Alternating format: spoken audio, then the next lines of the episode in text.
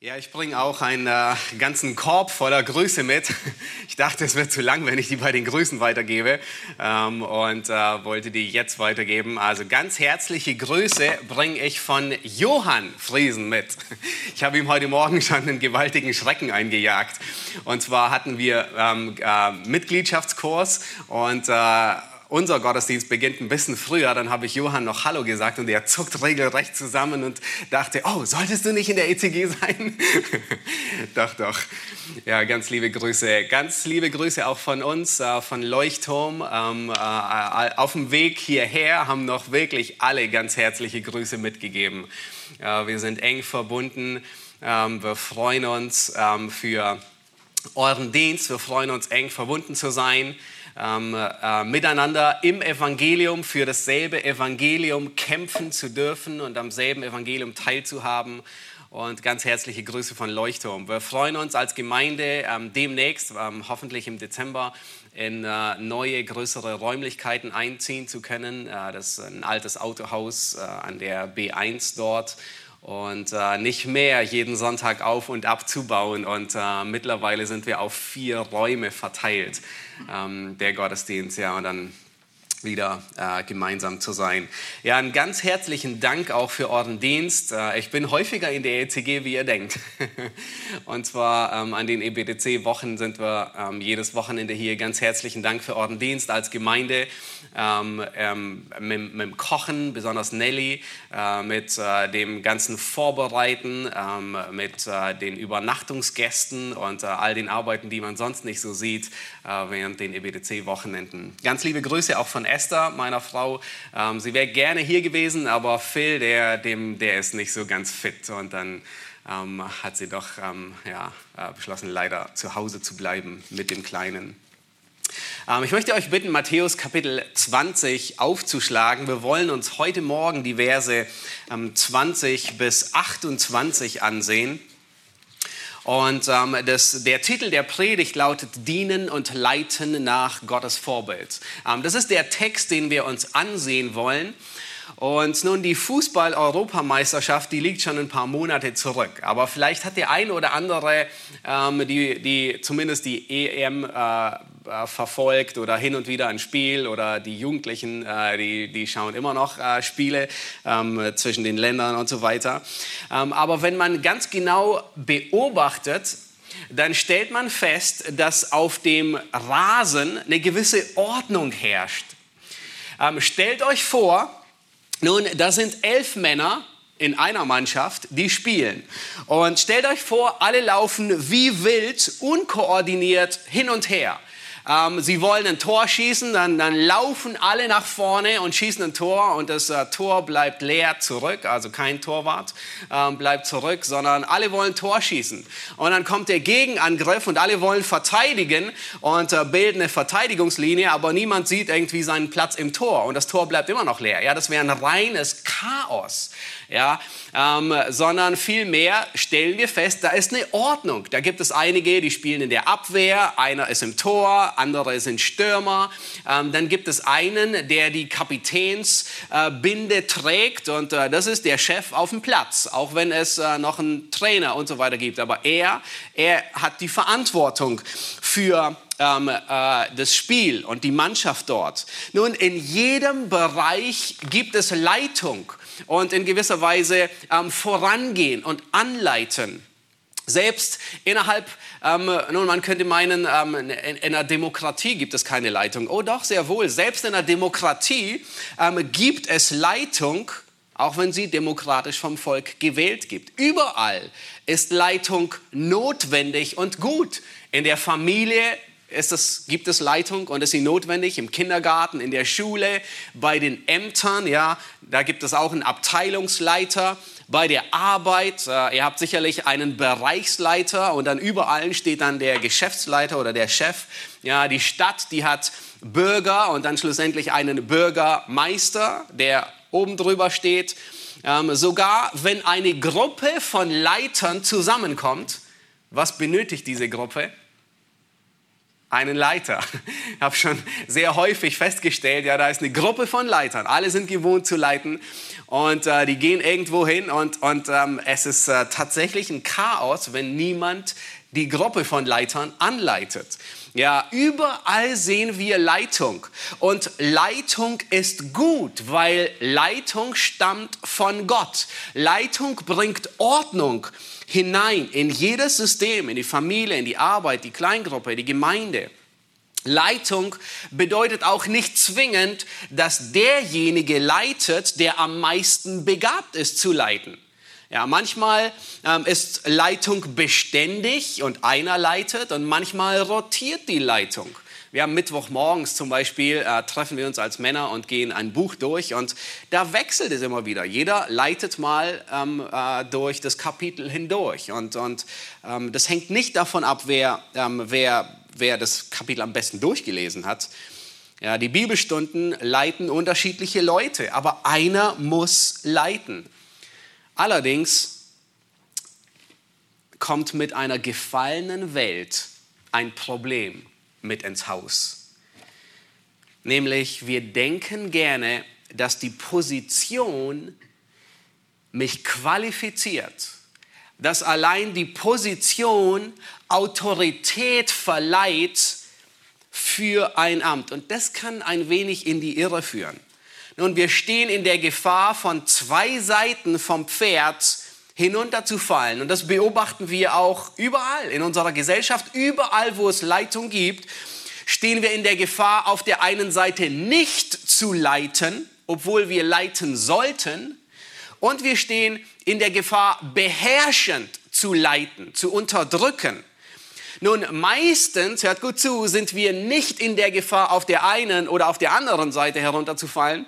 Meistens, das ist zwar unmöglich, aber es trifft zu, sind wir in der Gefahr, auf beiden Seiten herunterzufallen. Nämlich nicht zu leiten, wenn wir leiten sollten, und wenn wir leiten, dann beherrschend zu leiten. Nun, wie hat Gott sich Leitung gedacht? Das wollen wir uns heute ansehen. Nun, bevor du dich zurücklehnst und denkst, okay, ich tauche mal ab als U-Boot-Christ, ähm, für mich ist das Thema von heute nicht relevant, ähm, oder du zückst dein Handy, um dich irgendwie andersweitig zu beschäftigen. Nein, tu es nicht, weil der Text ist für dich gedacht, egal in welcher Position du stehst.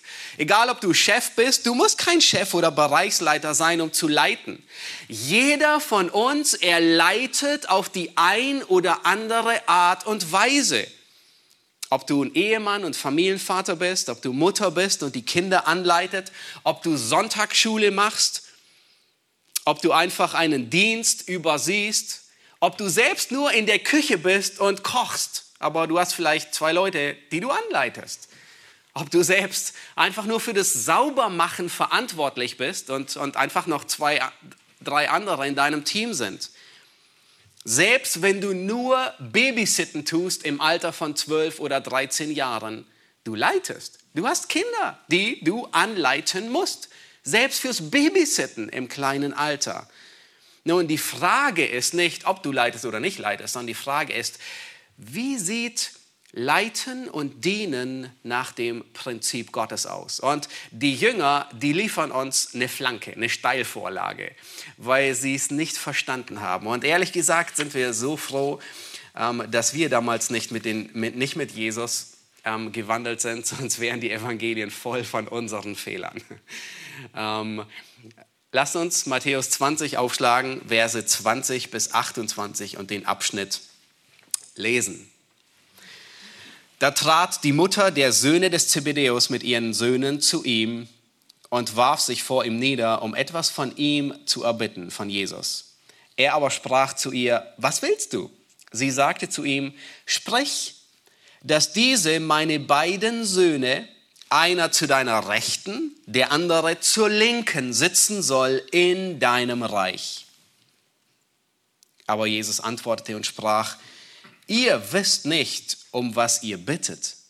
Könnt ihr den Kelch trinken, den ich trinke, und getauft werden mit der Taufe, womit ich getauft werde?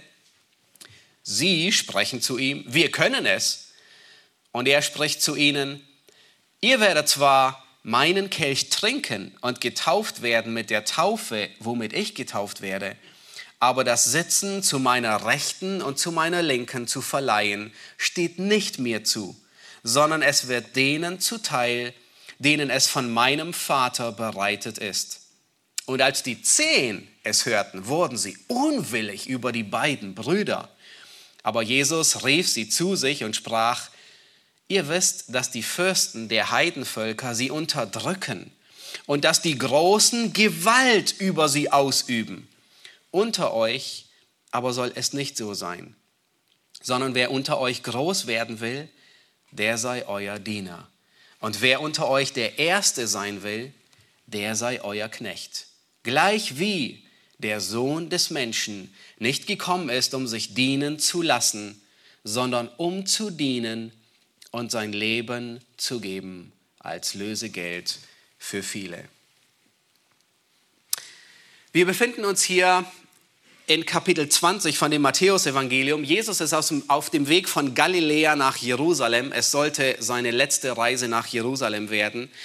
Und die Jünger, die nehmen an, dass das sichtbare Reich Gottes jetzt vor der Tür steht, beziehungsweise in Jerusalem wird das Reich Gottes sie erwarten. Jesus baut sein Reich auf.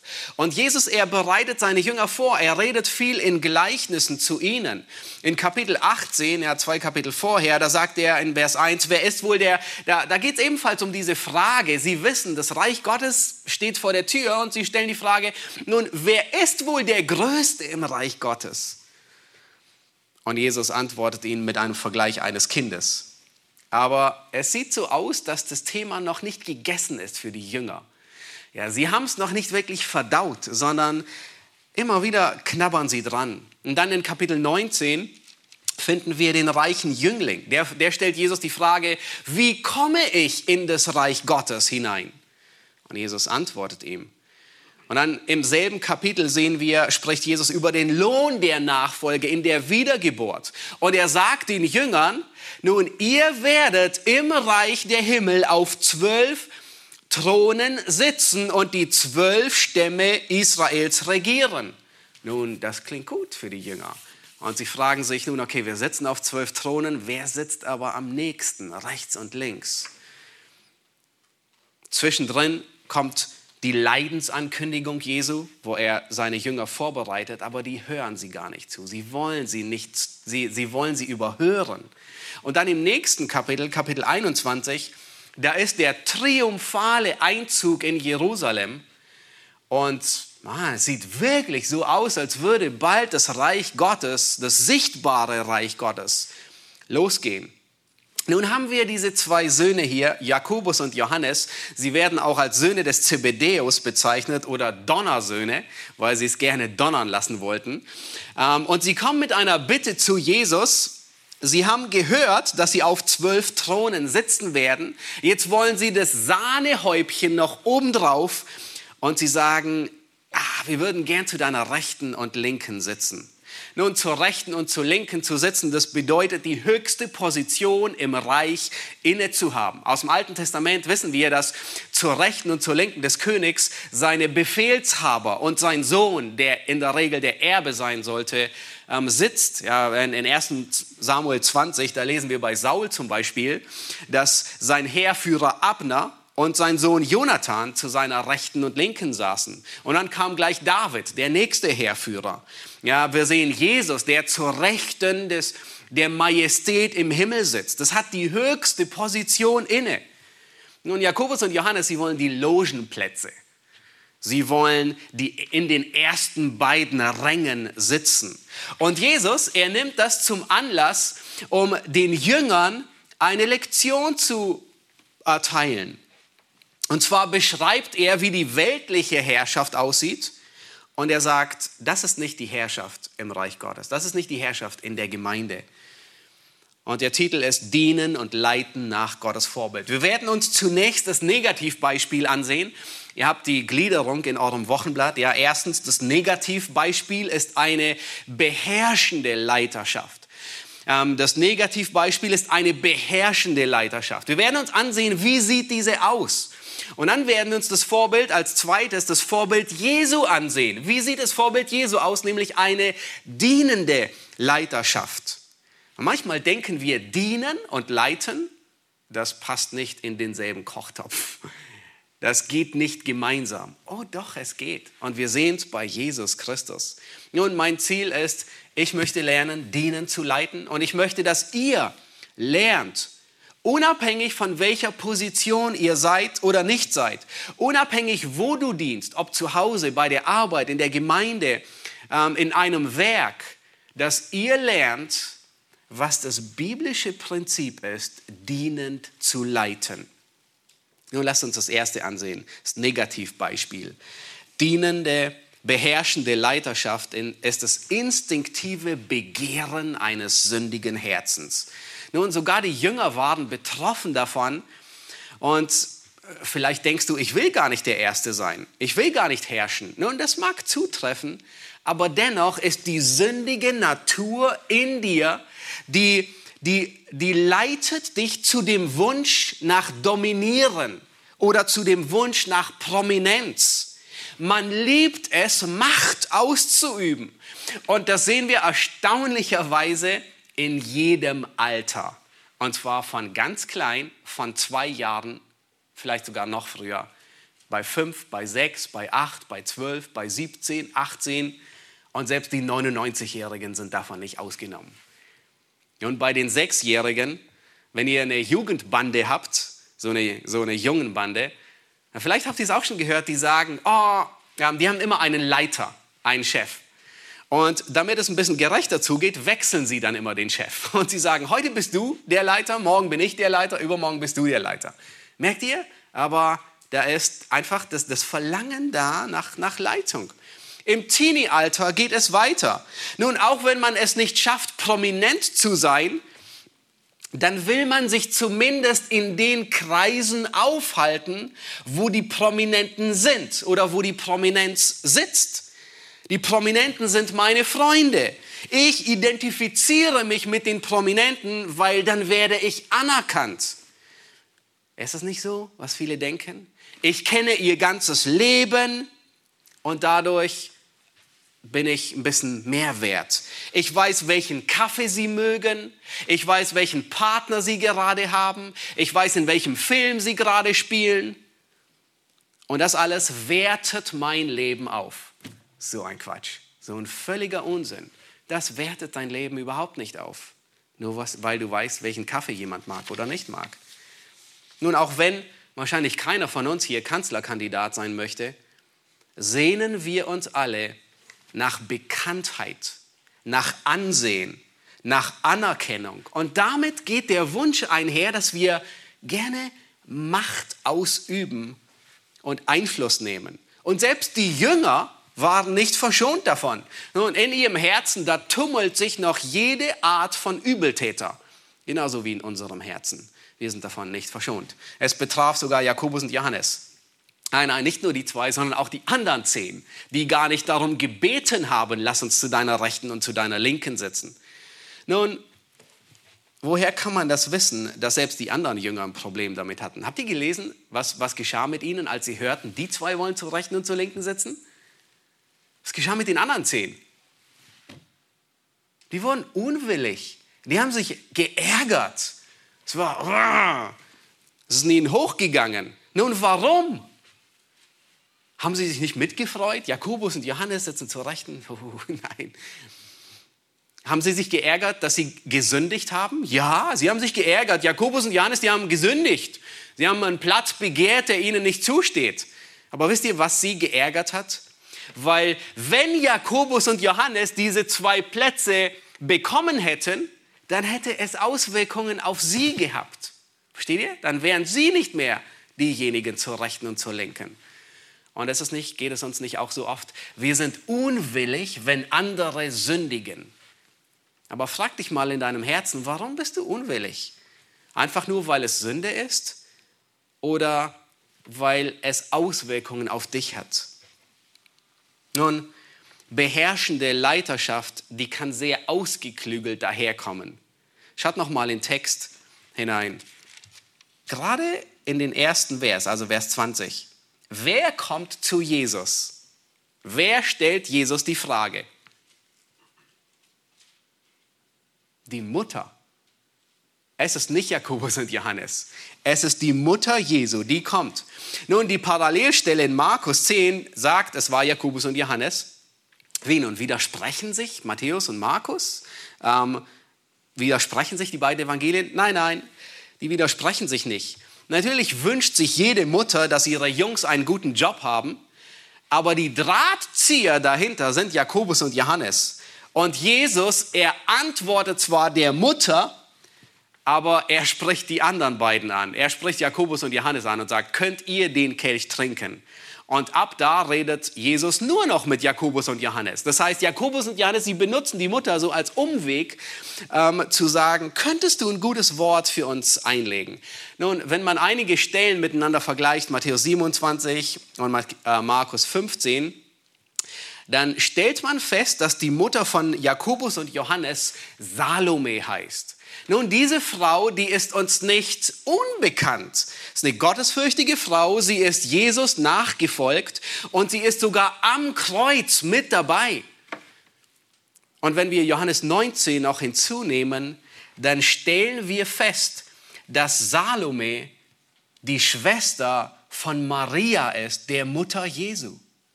Das heißt, Salome ist die Tante von Jesus, sehr wahrscheinlich, wenn wir die drei Stellen zusammennehmen. Ähm, sie war die Tante. Das heißt, Jakobus und Johannes sind die beiden Cousins von Jesus. Nun, was tun die beiden Cousins? Sie schicken ihre Mutter vor und denken, ah, nun, der Messias, der Messias wird seiner Tante, die er über alles schätzt, keinen Wunsch abschlagen. Nun, ziemlich gewieft, nicht wahr? Die zwei. Nun, werden im Himmel mit ihnen darüber sprechen. Und sie werden denken, oh, warum ist es jemals niedergeschrieben worden? Aber uns zum Segen.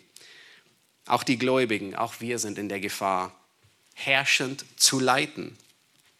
Andere so zu lenken, dass sie meine Pläne umsetzen. Ich muss nicht einmal eine Leitungsposition innehaben. Jakobus und Johannes waren in der Gefahr. Und Sie haben diesen, diesen Wunsch ihres sündigen Herzens gut getarnt. Man könnte fast sagen, unter dem Radar. Es ist nicht aufgefallen, dass es wirklich so ausgeklügelt war, ihre, ihr Wunsch nach einer beherrschenden Leiterschaft. Sie haben die Mutter vorgeschickt, die Tante Salome. Sie würde Jesus keinen Wunsch abschlagen. Nun, auch in der Gemeinde sind wir immer wieder in der Gefahr zu dienen, weil wir dadurch Anerkennung bekommen. Weil ich, nun nicht zwingend mich, aber meinen Dienst oder meine Gabe in den Mittelpunkt stellen will. Und wenn das nicht geschieht und wenn das nicht anerkannt wird, dann bin ich am falschen Platz. Ich habe innerhalb kürzester Zeit einmal, also immer wieder höre ich davon, beim Vorbereiten habe ich in, in der Woche zwei, zweimal gehört, dass genau das geschehen ist und mit einem riesen Knall geendet hat. Musikleiter, er konnte nicht verwirklichen, was er gerne wollte und er ist mit wehenden Fahnen aus der Gemeinde gegangen. Es ging letztendlich nicht darum, die Gemeinde an, anzuleiten, Gott anzubeten, sondern offensichtlich wollte er sich und seine Gaben in den Mittelpunkt stellen. Und als das nicht geschehen ist, da puh, ging die Bombe hoch und er ist, er ist mit wehenden Fahnen aus der Gemeinde gegangen. Das ist ein anderes Beispiel von einem Gemeindegründer. Er konnte seine Sichtweise nicht durchsetzen und hat explodiert. Nun, Jesus, er beschreibt genau das. Und das ist die Gefahr. Nun, beherrschende Leiterschaft versucht, Macht auszuüben. Schaut euch Vers 25 noch einmal an. Aber Jesus, er rief zu sich und sprach, ihr wisst, dass die Fürsten der Heidenvölker sie unterdrücken und dass die Großen Gewalt über sie ausüben. Nun, Jesus beschreibt hier einfach das Prinzip in der gefallenen Welt. Es ist ein machtausübendes Hungersystem, ja, eine Leitung. Ich leite andere zu dem Ziel, das ich verfolge, indem ich Macht ausübe über sie. Nun, es kann sein, dass man eine Position inne hat oder nicht und sie ausspielt. Es kann Gewalt sein, aber es kann auch Manipulation sein. Nun, hört gut zu. Man kann sogar jemanden lenken und Macht ausüben über ihn, wenn man in der schwächeren Position ist. Vielleicht denkt ihr, das geht gar nicht. Oh doch, es geht. Wer hat Kinder von euch? Mmh. Nun, habt ihr schon mal erlebt, dass ihr einkaufen wart und die Kleinen, vielleicht nur zwei oder drei, Macht ausüben auf die Eltern. Nun, man denkt, das können sie gar nicht. Oh ja, das können sie. Sie schreien, wenn du an der Süßwarenabteilung bist. Ganz laut, hysterisch. Oder sie werfen sich auf den Boden. Ja. Sie, sie, sie pushen so viel, bis sie bekommen, was sie wollen. Das ist Macht ausüben. Sie sind in der schwächsten der schwächsten Positionen, aber sie versuchen Macht auszuüben. Nun, eine Frau kann schwächer sein wie ihr Mann und dennoch ist es möglich, dass sie Macht ausübt über ihn. Wissen wir alle. Ja, schlussendlich sagt man gerne, der Hals lenkt den Kopf. Auch wenn sie schwächer ist, kann sie Macht ausüben. Das kann dominierend sein, das kann manipulierend sein, das kann mit Ablehnung und Zuneigung, das können Instrumente sein, aber es ist überall möglich, selbst aus der schwächeren Position Macht auszuüben. Und insbesondere sehen wir das bei Kindern, aber bei vielen auch, bei vielen anderen Beispielen. Sie, bekommen, sie setzen alles um, damit sie ihren Willen bekommen. Die Art und Weise, wie seit dem Sündenfall die Welt geleitet ist, ist durch Beherrschen, Macht ausüben, unterdrücken, die ranghöhere Position gebrauchen und zu missbrauchen und zu manipulieren. Nun wisst ihr, was Jesus sagt? Vers 26. Bei euch sei es nicht so. Unter euch soll es nicht so sein. Und es betrifft nicht nur den Dienst im Reich Gottes, es betrifft nicht nur die Gemeinde, und das Familienleben, sondern es betrifft die Haltung eines jeden Jünger. Nun wollen wir uns das Vorbild Jesu ansehen. Was, was, was sagt er eigentlich? Wie soll Leiterschaft nun sein, wenn sie nicht unterdrückend, nicht beherrschend ist? Lass uns Vers 26 noch einmal lesen bis 28. Er sagt, sondern unter euch, sondern wer unter euch groß werden will, der sei euer Diener. Und wer unter euch der Erste sein will, der sei euer Knecht. Gleich wie der Sohn des Menschen nicht gekommen ist, um sich dienen zu lassen, sondern um zu dienen und sein Leben zu geben als Lösegeld für viele. Nun, hier ist eine ganz wichtige Beobachtung. Jesus, er tadelt seine Jünger nicht nach ihrem Wunsch zu leiten. Er sagt nicht, oh, wie könnt ihr nur so etwas denken? Es ist Sünde, auch nur der Erste zu denken, ich will der Erste sein. Es ist falsch zu leiten. Nein, Leitung ist nicht an und für sich falsch. Leitung ist gut, es ist eine göttlich eingesetzte Ordnung und wir sehen das überall. Sogar in der Dreieinigkeit gibt es Ordnung und Leitung. Und Gott hat es vorgesehen in, jeder, in jedem Aspekt des menschlichen Wesens, in der Ehe, in der Familie, der Gesellschaft, sogar in der Nation und in der Gemeinde. Aber vielmehr nimmt Jesus hier diese falsche Sichtweise als Anlass, um die Jünger zu belehren und sie zu unterweisen über ihre selbstsüchtigen Ehrgeiz. Nun, das Erste, was wir lernen, ist, eine dienende Leiterschaft ist mit Leiden verbunden. Schaut euch Vers 22 an. Jesus, Jesus fragt, könnt ihr den Kelch trinken, den ich trinke, und getauft werden mit der Taufe, womit ich getauft werde? Nun, von was spricht er? Ähm, er, spricht, ähm, äh, er, er, spricht von dem Kelch, in, später in Kapitel 25, 26 wird es noch einmal wiederholt. Was ist dieser Kelch im Garten Gethsemane? Es ist das Leiden, das ihm bevorstand. Matthäus 26 sagt ja, mein Vater, ist es möglich, so gehe dieser Kelch an mir vorüber. Und er spricht von einer Taufe. Könnt ihr mit der Taufe? Nun, Jesus war doch schon getauft. Wieso, was meint er noch einmal taufen zu lassen? Nein, es war genau dasselbe, das Leiden. Er sagt, ich, Lukas 12 sagt er, ich muss mich taufen lassen mit einer Taufe und wie drängt es mich, bis sie vollbracht ist. Nun, Jakobus und Johannes, sie antworten, ja, wir können es. Nun, sie wussten nicht, wovon sie redeten. Wisst ihr, was im Garten Gethsemane geschah, als Jesus dort war und seinen Kelch getrunken hat? Sie sind eingeschlafen. Sie, sie konnten nicht eine Stunde mit ihm wach bleiben, weil sie so müde waren. Nun, und Jesus, er sagt, ja, ihr werdet meinen Kelch trinken, Vers 26, und getauft werden mit der Taufe, womit ich getauft werde. Aber das Sitzen zu meiner Rechten und zu meiner Linken zu verleihen, steht nicht mir zu, sondern es ist vom Vater bereitet. Er sagt ihnen, ihr werdet Anteil haben am Leiden. Nun, Jakobus, der ist einige Jahre später in Apostelgeschichte 12 mit dem Schwert getötet worden. Johannes, er stirbt im hohen Alter eines, soweit man weiß, eines natürlichen Todes. In der Nachfolge haben alle Anteil am Kelch, am Leiden Jesu Christi. Petrus schreibt davon, freut euch, da ihr an den, an, der, an den Leiden Christi teilhaftig geworden seid.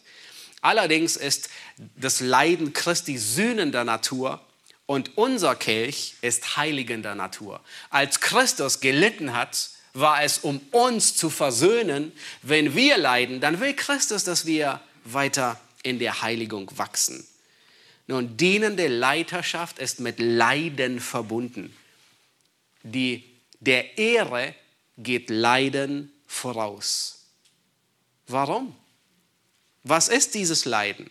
Nun, dieses Leiden bedeutet, dass du deinen Vorteil zurückstellst. Das ist Leiden. Es bedeutet, dass du das Bedürfnis des anderen höher stellst als dich selbst. Nun, wie oft sind wir wie die Jünger, nicht wahr? Wir wollen Erfolg ohne Leiden. Wir wollen Anerkennung, ohne dafür den kleinen Finger zu krümmen. Wir wollen gute Noten, ohne zu lernen. Wir wollen irgendein Ergebnis, ohne etwas dafür zu tun. Herrschen und leiten stellt man sich immer so einfach vor, nicht wahr? Ich kann tun und machen, was ich will. Das ist, wenn wir denken, jemand, der leitet. Es ist nicht so. Ähm, so ähnlich stellen sich Kinder das Erwachsenensein vor, nicht wahr? Was denken sie, wenn ich erwachsen bin? Dann kann ich tun und lassen, was ich will. Habt ihr das auch gedacht als Kinder? Und denken die Kinder von heute es immer noch? Ja, sehr wahrscheinlich. Nun, und dann bist du endlich erwachsen. Und was stellst du fest? Nun, das Erwachsensein ist zwar schon toll, aber es kommen so viele Verantwortungen, gehen damit einher. Und was denken die Erwachsenen über die Kinder? Oh, haben die Kinder es schön. Keinerlei Sorgen, von, dem, von einem Tag in den anderen zu leben, ohne sich Sorgen zu machen. Nun, so dachten die Jünger auch. Eine hohe Position zu haben, ist ein toller Job. Ich kann tun und lassen, was ich bin. Nun, wenn du ein schlechter Leiter bist, ja, dann, dann ist der Einzige, der Vergnügen hat, bist du selbst. Und alle anderen freuen sich, wenn du weg bist. Aber wenn du ein guter Leiter bist, dann geht damit ein bitterer Kelch einher, nämlich dass du dem anderen dienst. Du stellst deinen eigenen Vorteil zurück. Und das macht Jesus in den Versen 26 und 27 deutlich. Ähm, dienende Leiterschaft dient dem anderen. Schaut euch das an. Wer unter euch groß werden will, der sei euer Diener. Und wer unter euch der Erste sein will, der sei euer Knecht. Nun, das ist das Herzstück. Dienende Leiterschaft hat nichts mit einem Führungsstil zu tun, sondern mit Charakter. Jesus beschreibt hier nicht, oh, du musst da diesen oder jenen Führungsstil haben, sondern er beschreibt, Du musst diesen Charakter haben, um zu dienen. Er sagt nicht, tue das und du bist ein guter Leiter, sondern er sagt, nimm eine dienende Haltung ein und eben nicht eine herrschende. Das, Geheimnis der Größe ist nicht, wie gut kann ich andere tyrannisieren, sondern bin ich bereit, ein Diener zu sein. Im Reich Gottes wird Größe anders definiert wie in unserer Welt. In unserer Zeit da wird Größe nach Bekanntheit definiert, nach Anerkennung. Wie viel Einfluss hat jemand? Wie viel Macht hat jemand? Wie viel Follower hat jemand? Wie groß ist die Zahl? Wie viel Klicks hat dies oder jenes? Wie hoch ist die statistische Umfrage? Im Reich Gottes wird nicht nach Erfolg gemessen, sondern an der Bereitschaft zu dienen. Jesus verwendet hier zwei Worte. Habt ihr das gesehen? Er verwendet Diener und Knecht. Er sagt, wer groß sein will, der sei euer Diener. Ähm, das ist das griechische Wort, wahrscheinlich habt ihr es schon gehört, Diakonos. Es kommt 29 Mal vor. Es bedeutet einfach dienen und helfen. Das heißt, ein Diener ist nicht der Herr, aber er, er dient. Ähm, er, das waren die, die Wasser geschöpft haben bei der Hochzeit zu Kanaan. Ähm, die äh, Diakonos, die Diener, waren die, die am Tisch bedient haben die Kellner. Und dann sagt Jesus, wer der Erste sein will, der sei aller Knecht. Das ist ein anderes Wort. Nämlich, das kennt ihr sehr wahrscheinlich auch, zumindest schon mal gehört, das ist das Wort Doulos auf Griechisch. Und ein Knecht, der ist auf der Karriereleiter der allerletzte, letzte von der untersten Stufe. Er ist noch tiefer wie ein Diener. Er ist nämlich ein Sklave. Er ist entweder durch als Kriegsgefangener in Leibeigenschaft gekommen oder er ist verschuldet oder er ist als Sklave geboren. Er ist nicht frei. Er kann nicht gehen. Er ist gebunden an seinen Herrn. Ist das nicht gewisserweise ein Widerspruch? Wie kann ich leiten und dienen zugleich? Entweder befehle ich oder ich führe aus. Beides gleichzeitig geht nicht. Oh doch, es geht. Und Jesus, er macht uns vor, wie das aussieht. Nun schaut euch den letzten Vers an. Vers 28, und das ist auch der dritte Unterpunkt, dienende Leiterschaft folgt dem Vorbild Jesu. Lasst uns den Vers gemeinsam lesen.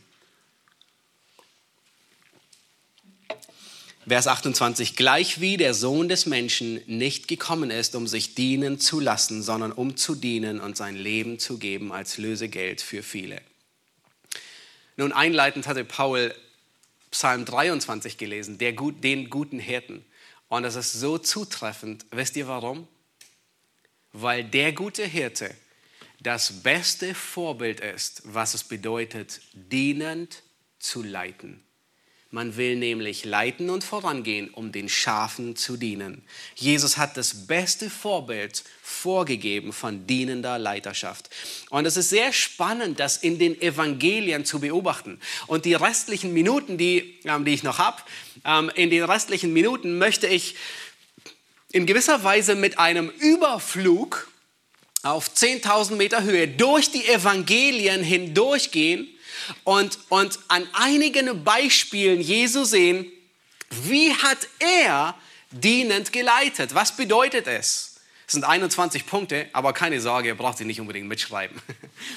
Ähm, das erste ist, wir sehen, dass Jesus vom ersten Tag seine Jünger beruft und er dienend leitet. Nun, er beruft sie, er geht auf sie zu und er ruft sie zu sich als Jünger. So manches Mal haben sie einen Bock geschossen, aber Jesus hat sie nicht gleich rausgeschmissen. Das bedeutet, dienen zu leiten. Er beruft sie, dass sie ihm folgen. Er zwingt sie nicht in die Nachfolge, aber er beruft sie. Das ist ein tolles Prinzip, was es bedeutet, dienen zu leiten. Es bedeutet, dass du die Menschen, denen dienst, die treu sind, die verfügbar sind und die ähm, zuverlässig sind und die da sind. Dann zeigt er ihnen das Ziel. Das ist, das ist ein gutes Prinzip. Wenn du dienend leiten willst, willst, dann zeige das Ziel. Halt immer das Ziel vor Augen. Das zweite Prinzip. Er zeigt ihnen das Ziel. Er sagt nämlich, kommt, ich will euch zu Menschenfischern machen. Das heißt, zu Beginn der dreieinhalb Jahre Ausbildung sagt er, das ist der Abschluss. Menschenfischer soll, soll, ihr sollt zu Menschenfischern werden. Und dann belehrt er sie. Ein Großteil seines dienenden Leitens war Belehren. Wenn wir nur an die Bergpredigt denken, sie galt primär den Jüngern. Wenn wir nur an die Himmelreichsgleichnisse denken, an die Endzeitrede, die vielen Predigten, ja, das war, galt primär den Jüngern. Nun, das vierte Merkmal, was bedeutet, wie sieht es aus, dienen zu leiten ist, Jesus, er bereitet sie auf bevorstehende Schwierigkeiten vor. Jesus bereitet sie vor auf Schwierigkeiten. Wisst ihr, wie oft Jesus ankündigt, dass er leiden wird? In den Evangelien? Nun, in eurer Bibel steht sicherlich auch erste Leidensankündigung, zweite Leidensankündigung, dritte Leidensankündigung.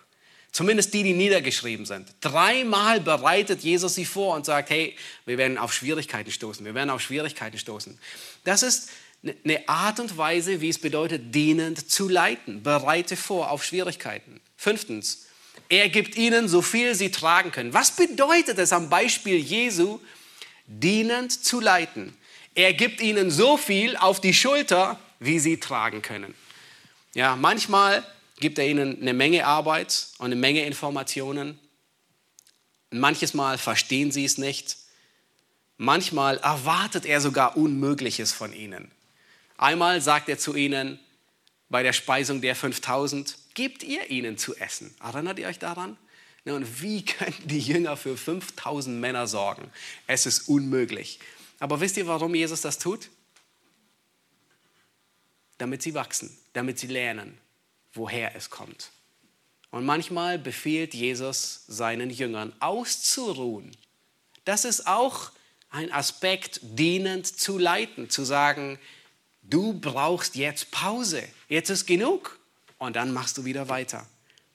Jesus ist ein unglaublich gutes Vorbild, was es bedeutet, dienend zu leiten. Sechstens, er nimmt Anteil an dem Leben der Jünger. Das ist ein sehr gutes Prinzip. Jesus, er kommt zu Petrus nach Hause und seine Schwiegermutter ist krank.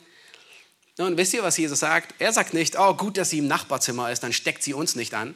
Er sagt nicht, gut, dass sie, was auch immer, ähm, hoffentlich hat sie einen Test heute Morgen gemacht, sondern Jesus, er, er nimmt sich der Schwiegermutter an und er heilt sie.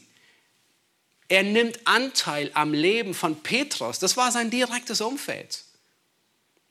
Siebtens, dienen zu leiten bedeutet nicht, dass Jesus seine Jünger vor jedem Sturm bewahrt.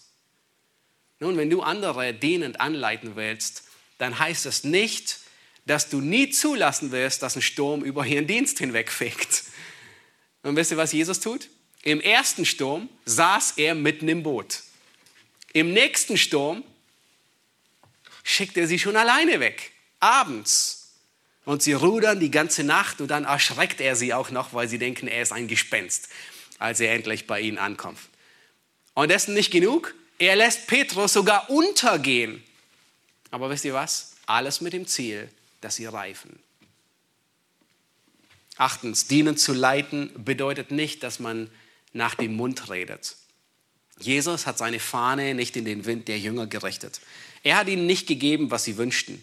So manches Mal hat er sie zurechtgewiesen, als sie Feuer vom Himmel erbeten haben, als sie zur Rechten und zur Linken sitzen wollten. Was bedeutet es, dienen zu leiten? Neuntens, er lässt sie die ersten wackeligen Schritte auf eigenen Beinen gehen. So unglaublich. In Matthäus 10, da schickt Jesus seine Jünger aus und es ist so, so, so vorbildlich zu sehen, was Jesus tut. Er sagt ihnen, wohin sie gehen. Er gibt ganz klare Anweisungen. Er sagt, geht in diese und jene Städte. Er sagt ihnen, was sie tun sollen. Er sagt ihnen, verkündigt das Evangelium. Ihr habt es jetzt schon drei Jahre gehört, jetzt geht ihr hin und ihr verkündigt das Evangelium. Er sagt ihnen, was sie predigen sollen. Und wisst ihr was? Er sagt ihnen sogar, was sie mitnehmen sollen. Ja, manchmal sollen sie kein extra Shirt mitnehmen, manchmal sollen sie etwas extra mitnehmen. Und er sagt ihnen ganz explizit, bereitet er sie vor und hilft ihnen, die ersten wackeligen Schritte auf eigenen Füßen zu gehen. Er bereitet sie vor und sagt, haben Sie mich Beelzebub genannt? Sie werden es mit euch tun. Zehntens, dienend zu leiten bedeutet, Jesus leitet und er verfolgt ein Ziel. Nun, Jesus, er lässt seine Jünger beim, am Morgen, beim Frühstück, nicht irgendwie so demokratisch abstimmen, sollen wir heute nach Kapernaum gehen und da predigen oder sollen wir lieber nach Nazareth gehen? Ja, nun, wenn das nach den Jüngern gehen würde, dann würden sie sagen, oh, die aus Nazareth waren nicht so freundlich, da gehen wir nicht hin. Wenn es nach den Jüngern gegangen wäre, dann hätten sie nie auch nur einen Fuß nach Samaria hineingesetzt. Die Frau am Jakobsbrunnen wäre nie zum Glauben gekommen. Und sie hätte nie lebendiges Wasser geschöpft. Wenn es nach den Jüngern gegangen wäre, dann wären sie jetzt nie nach Jerusalem gegangen, weil sie wussten, irgendwie mögen die Pharisäer Jesus nicht und es könnte uns Schlimmes erwarten.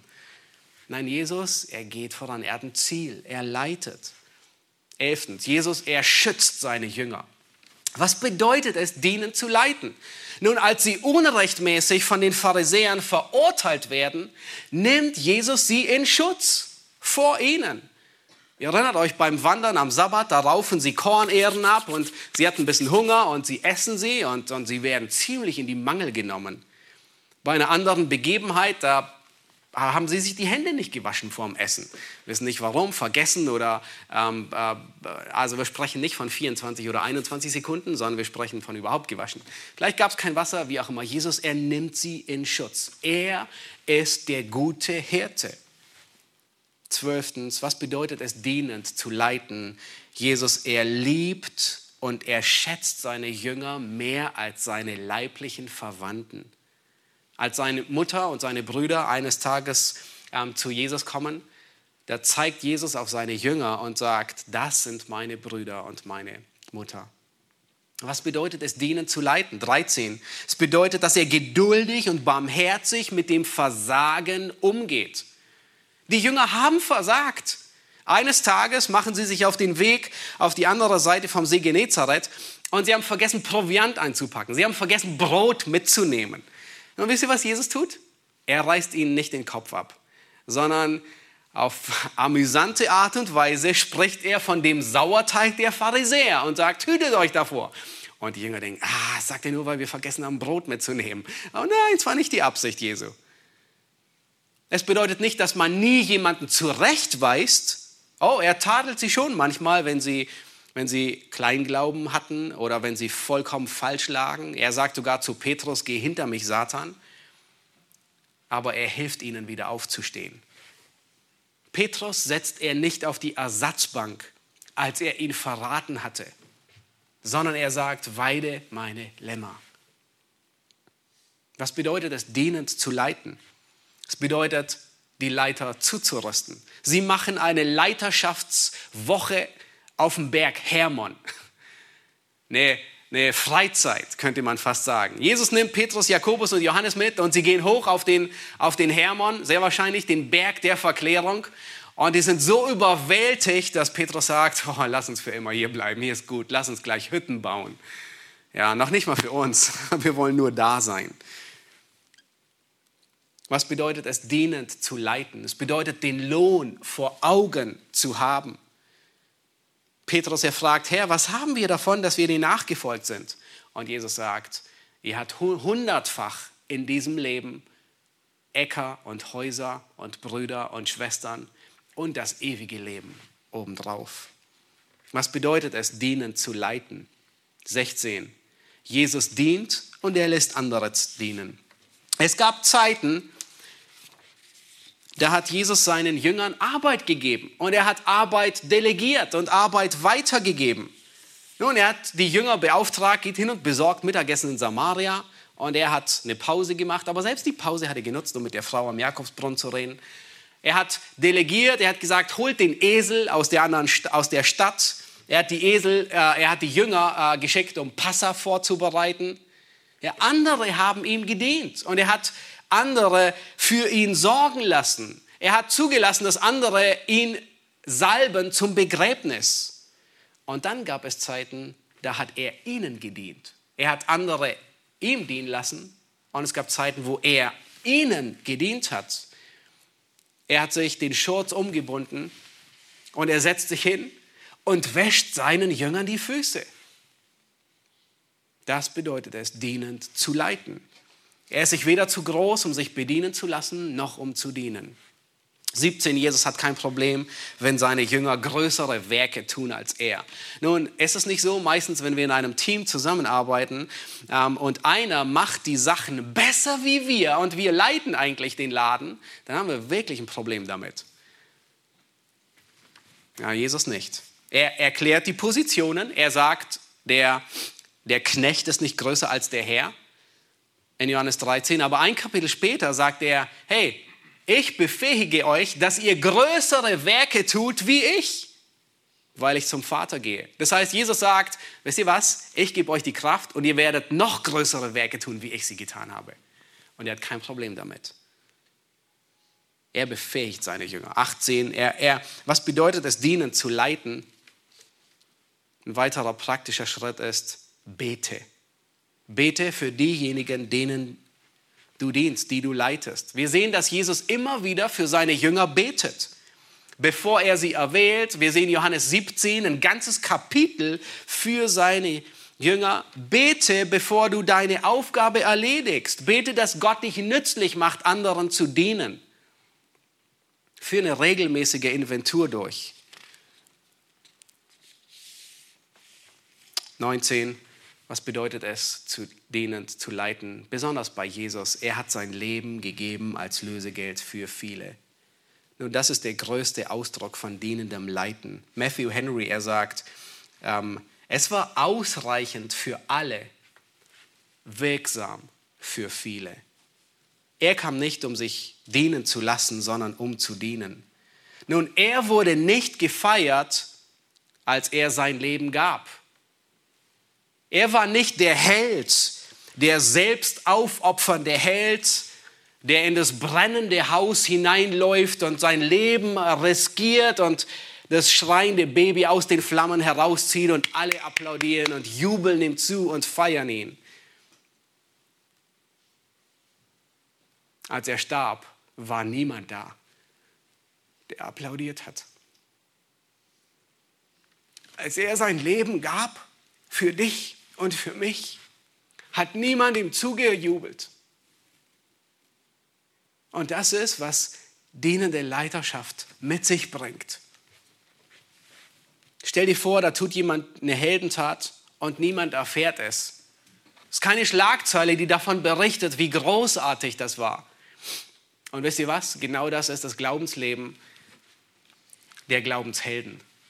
Sie werden alle man könnte sagen, post mortem das Verdienstkreuz von dem himmlischen Präsidenten verliehen bekommen. Nicht zu Lebzeiten. Erst nach ihrem Tod werden sie als Glaubenshelden gefeiert. Nicht zu Lebzeiten. Wie oft wollen wir zu Lebzeiten als Glaubenshelden in die Geschichte eingehen? Und das ist das Problem. Jesus, er gab sein Leben als Lösegeld das Wort, das hier benutzt wird, ist Geld, das bezahlt wird für einen Kriegsgefangenen, um ihn freizukaufen. Oder einen Sklaven, um ihn freizukaufen. Und das Konzept ist aus, dem, aus 5, äh, 4. Mose 25. Und was Jesus deutlich macht, ist, er hat dich freigekauft. Er hat mit seinem Leben bezahlt, um dich zu erlösen.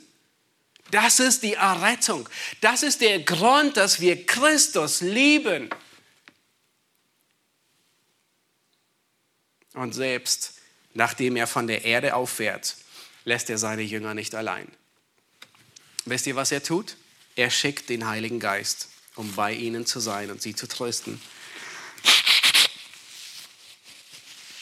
Er gibt einen Auftrag an seine Jünger, aber er befähigt sie durch den Heiligen Geist und sagt, mir ist gegeben alle Macht auf Himmel und auf Erden. Ich bin bei euch alle Tage. Weißt du was? Wenn du gläubig bist und wenn du gerettet bist, dann ist Christus auch für dich der dienende Leiter. Er ist der gute Hirte, der zur Rechten Gottes sitzt. Er ist der gute Hirte, der dich weidet. Und wie tröstlich und ermutigend ist es, diesem guten Hirten nachzufolgen. Er wird nicht beherrschend leiten, sondern er hat dienend geleitet. Deswegen folgen wir ihm gerne nach. Er ist das beste Beispiel. Nun, er ist das vollkommene Vorbild und diesem Vorbild wollen wir folgen. Amen. Lass uns aufstehen und wir wollen gemeinsam beten. Jesus Christus, wir wollen dich anbeten. Herr, wir sehen in diesem Abschnitt, dass du das vollkommene Vorbild bist von Dienen und Leiten. Herr, manchmal will es nicht in unseren Kopf hinein, dass beides möglich ist. Aber wir sehen es insbesondere daran, Herr, dass du der gute Hirte bist, der seine Schafe führt und errettet, aber der sogar sein eigenes Leben für die Schafe gegeben hat für unsere Schuld, um uns zu erretten. um uns Leben zu geben, Hoffnung zu geben. Herr, wir wollen dich anbeten. Herr, du warst nicht nur der gute Hirte für die Jünger, sondern du bist unser guter Hirte. Jetzt, wo du zur Rechten der Majestät sitzt im Himmel. Und wir danken dir, dass du unser hoher Priester bist, dass du uns nicht alleine lässt, dass du uns deinen Geist gegeben hast, der uns festigt, der uns kräftigt, der uns ermutigt, der unsere Zuversicht ist, in der gleichen Art und Weise, als wärst du gegenwärtig. Herr, wir sehen auch darin deine liebevolle Zuwendung, deine liebevolle Führung und Leitung und wir beten dich an.